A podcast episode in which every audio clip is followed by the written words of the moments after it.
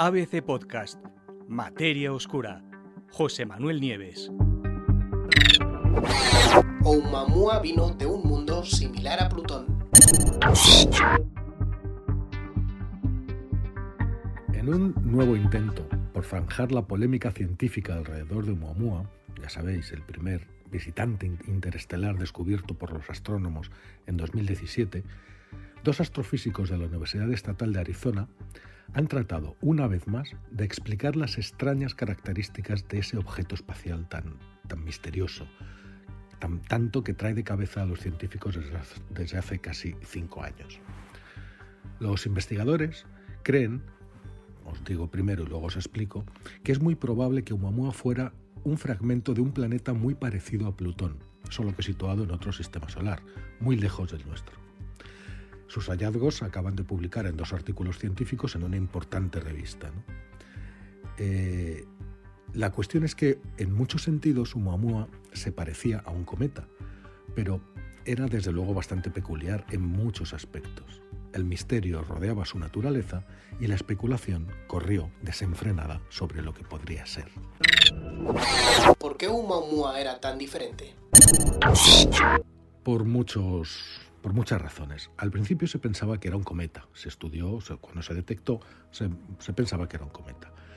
Pero claro, resulta que los cometas, eh, que están hechos principalmente de hielo, van emitiendo ese hielo a medida que se acercan al Sol, ese hielo se va sublimando y va formando chorros de gas que salen del propio cuerpo del, cometa y que además son los que forman la cola, la coma, se llama coma, que es la cola de los cometas, típica de los cometas. ¿no? Oumuamua no tenía nada de eso, no emitía nada, no emitía ningún tipo de gas. Su forma además era inusual. Los cometas normalmente tienen formas más o menos redondeadas. Este tenía una forma alargada. Al principio se pensaba que era forma de puro, forma de cigarro, luego se ha visto que era no, estaba más achatado, como una especie de tortita. Luego estaba la reflectividad, es decir, la capacidad de reflejar la luz que tenía. Pues eh, eh, cualquier objeto, cualquier roca, tiene una capacidad determinada para un índice de refracción, para, para eh, mm, rebotar la luz que le, le llega. Y no tiene nada que ver con la de Oumuamua. Oumuamua era tan brillante casi tan brillante como si hubiera estado hecho, podemos decir, como de metal, es decir, reflejaba la luz de una manera muy superior a la de cualquier, a la de cualquier objeto conocido. Luego estaba el tema de su velocidad también. Eh, cuando Oumuamua se acercó primero al Sol, giró a, su alrededor y giró solo y empezó a alejarse para salir del sistema solar, resulta que aceleró eh, es verdad que hay un sistema, hay un medio natural por el que los cometas pueden acelerar, ¿no? que es una especie de efecto cohete que se produce eh, pues, con, esta sublimación de gases. ¿no? Pero resulta que primero, como os he dicho, no se detectó ninguna sublimación de gases en Oumuamua y segundo, esa aceleración era superior a lo que las teorías mm, de lo que sabemos sobre los cometas pueden explicar. Eso, por lo tanto, contribuyeron todos esos factores a hacer de Oumuamua un objeto ciertamente difícil de explicar. De ahí vienen las teorías de Avi Loeb, de las cuales hemos hablado, de que Oumuamua podía tratarse del primer visitante, de la primera nave, nave construida por extraterrestres que somos capaces de detectar y que estaría, estaba cruzando el sistema solar. Por supuesto, los científicos no están de acuerdo o, no quieren asumir eso eh, sin intentar antes por todos los medios de encontrar una explicación natural. Y parece que estos dos científicos sí que lo han conseguido a diferencia de los anteriores. ¿Y cómo explican ahora los científicos esas rarezas?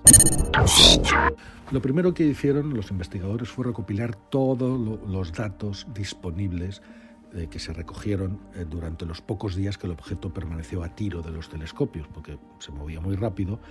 Cuando lo cazaron, ya resulta que ya se había acercado a la Tierra y se estaba ya alejando, estaba a punto de salir del sistema solar. Y en esos pocos días de ventana de observación se recogieron todos los datos que tenemos y no se pueden recoger más. Bueno, pues recogieron, como digo, estos investigadores todo y lograron determinar varias características que conseguían explicar en qué se diferenciaba Oumuamua de un cometa convencional. En términos de velocidad, por ejemplo, Oumuamua entró en el sistema solar algo más lento de lo esperado, y eso indica que no había viajado a través del espacio durante un periodo superior a los mil millones de años. Es decir, no llevaba más de mil millones de años viajando en solitario a través del espacio interestelar. Y en cuanto al tamaño, su forma de tortita resultaba ser más aplanada de la, de la de cualquier otro objeto conocido de nuestro sistema. Esa forma de cigarro que se le atribuyó al principio quedaba totalmente descartada. Los científicos observaron también que si bien el objeto es verdad que aceleró cuando ya se estaba alejando del Sol, ellos creen que puede seguirse debiendo a ese efecto cohete que os comentaba, que es común en los cometas cuando la luz solar vaporiza el hielo del que están hechos. Pero es, cierto también que el empuje detectado en Oumuamua era más fuerte de lo que las teorías pueden explicar. Además, el objeto carecía de un escape de gas detectable, no emitía nada, como la cola de un cometa, nada que pudiera justificar esa aceleración. Vamos a ver, en resumen, Oumuamua se parecía mucho a un cometa, pero era diferente de cualquier otro cometa que se hubiera observado antes del sistema solar. ¿Cuál es entonces su hipótesis? Pues estos científicos plantearon como hipótesis que el misterioso objeto pudiera estar formado por hielo, por hielo. Y para demostrarlo, eh, hicieron una serie de simulaciones con diferentes tipos de hielo. Calcularon la rapidez con la que esos hielos se sublimarían, pasando del estado sólido al gaseoso, cuando Muamua pasara cerca del Sol, y a partir de ahí calcularon también cuál sería su efecto cohete, y a partir de ahí la masa y la forma del objeto, y también la reflectividad de los hielos, que supuestamente lo formaban. Según explican los propios científicos, fue un momento muy emocionante, porque se dieron cuenta de que un trozo de hielo sería mucho más reflectante de lo que otros habían supuesto, es decir, podía reflejar mucho más la luz y explicar ese reflejo tan grande que, que, da Oumuamua. ¿no? Y eso significaba que Oumuamua podía ser más pequeño de lo que se creía. Al ser más pequeño, el mismo efecto cohete, el mismo tipo de efecto cohete, le daría a Oumuamua un empujón más grande, lo cual explicaría también esa aceleración extra que nadie podía explicar. Pero claro, la pregunta es, ¿existe un tipo de hielo capaz de encajar con todas estas características? ¿Existe un tipo de hielo del que podría estar hecho Mamua que encaje con todas, esto, con todas estas características y con todas estas rarezas? Bueno, pues los científicos encontraron uno, eh, el nitrógeno sólido hielo de nitrógeno sólido. Si Oumuamua estaba hecho de nitrógeno, eso le conferiría a Oumuamua todas las características exactas de las que hacía gala el misterioso objeto. ¿Qué ocurre? Antes ya se había propuesto que Oumuamua podía estar hecho de hielo de hidrógeno, pero eso es un objeto de una rareza extraordinaria, muy difícil, nadie lo ha visto en grandes cantidades y además no podría, según los cálculos, soportar un viaje espacial, con lo cual esa explicación no era buena, se daba se daba por se daba no se daba por buena simplemente porque era muy complicado que un objeto de hielo de hidrógeno pudiera hacer ese viaje en el espacio. Pero ¿qué ocurre con el hielo de nitrógeno? Pues que resulta que tenemos pruebas de hielo de nitrógeno en bastantes sitios. Por ejemplo, el hielo sólido de nitrógeno es posible verlo en la superficie de Plutón, sin ir más lejos. Y también en la superficie de Tritón, que es una de las lunas de Neptuno. Por lo tanto, los científicos creen que es perfectamente posible que un objeto similar a un cometa pueda estar formado por el mismo material. Esto ya les dio una primera idea de que habían dado habían acertado. Esta vez habían acertado con la, posible explicación natural de eh. Pero ¿qué hicieron? Al completar los cálculos de cuál era la reflectividad del hielo de nitrógeno, resulta que coincidía exactamente, exactamente con el valor de reflectividad que ya observan en el hielo de nitrógeno en la superficie de Plutón o de Tritón, como os he dicho. Es decir, la reflectividad de Oumuamua, esa, ese brillo tan grande que tiene, ya se podía explicar si estaba hecho de hielo de nitrógeno. ¿Cuál es entonces la historia de Oumuamua? Los investigadores, después, calcularon el ritmo al que trozos de hielo de nitrógeno sólido se habrían ido desprendiendo de la superficie de Plutón y otros cuerpos similares al principio de la historia de nuestro sistema solar.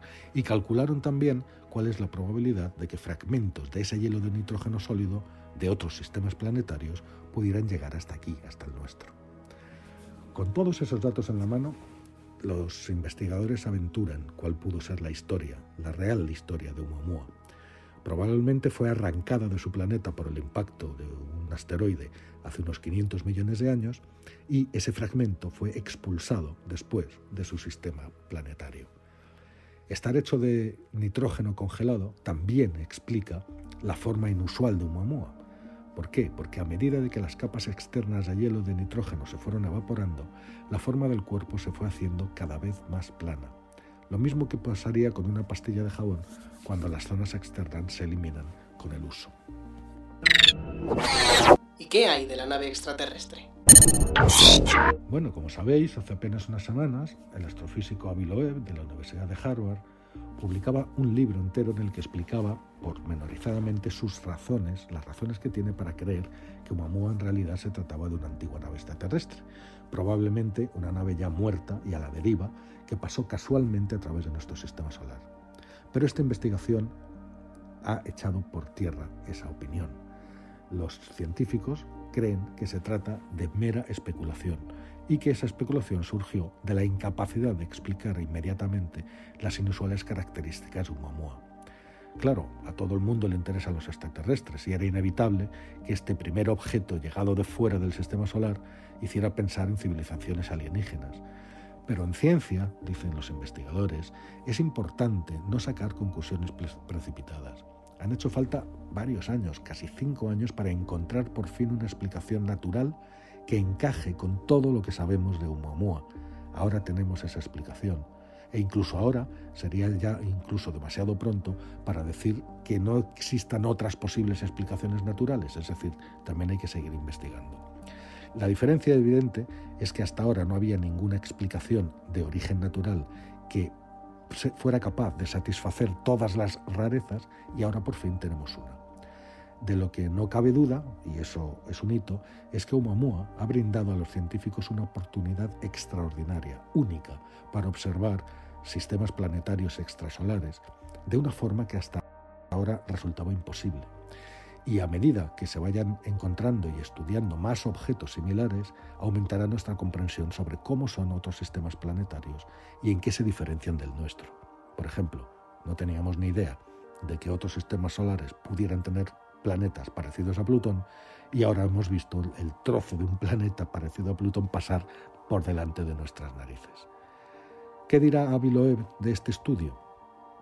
Estudios anteriores que también trataban de demostrar que Oumuamua era un objeto natural fueron desmontados por Aviloev.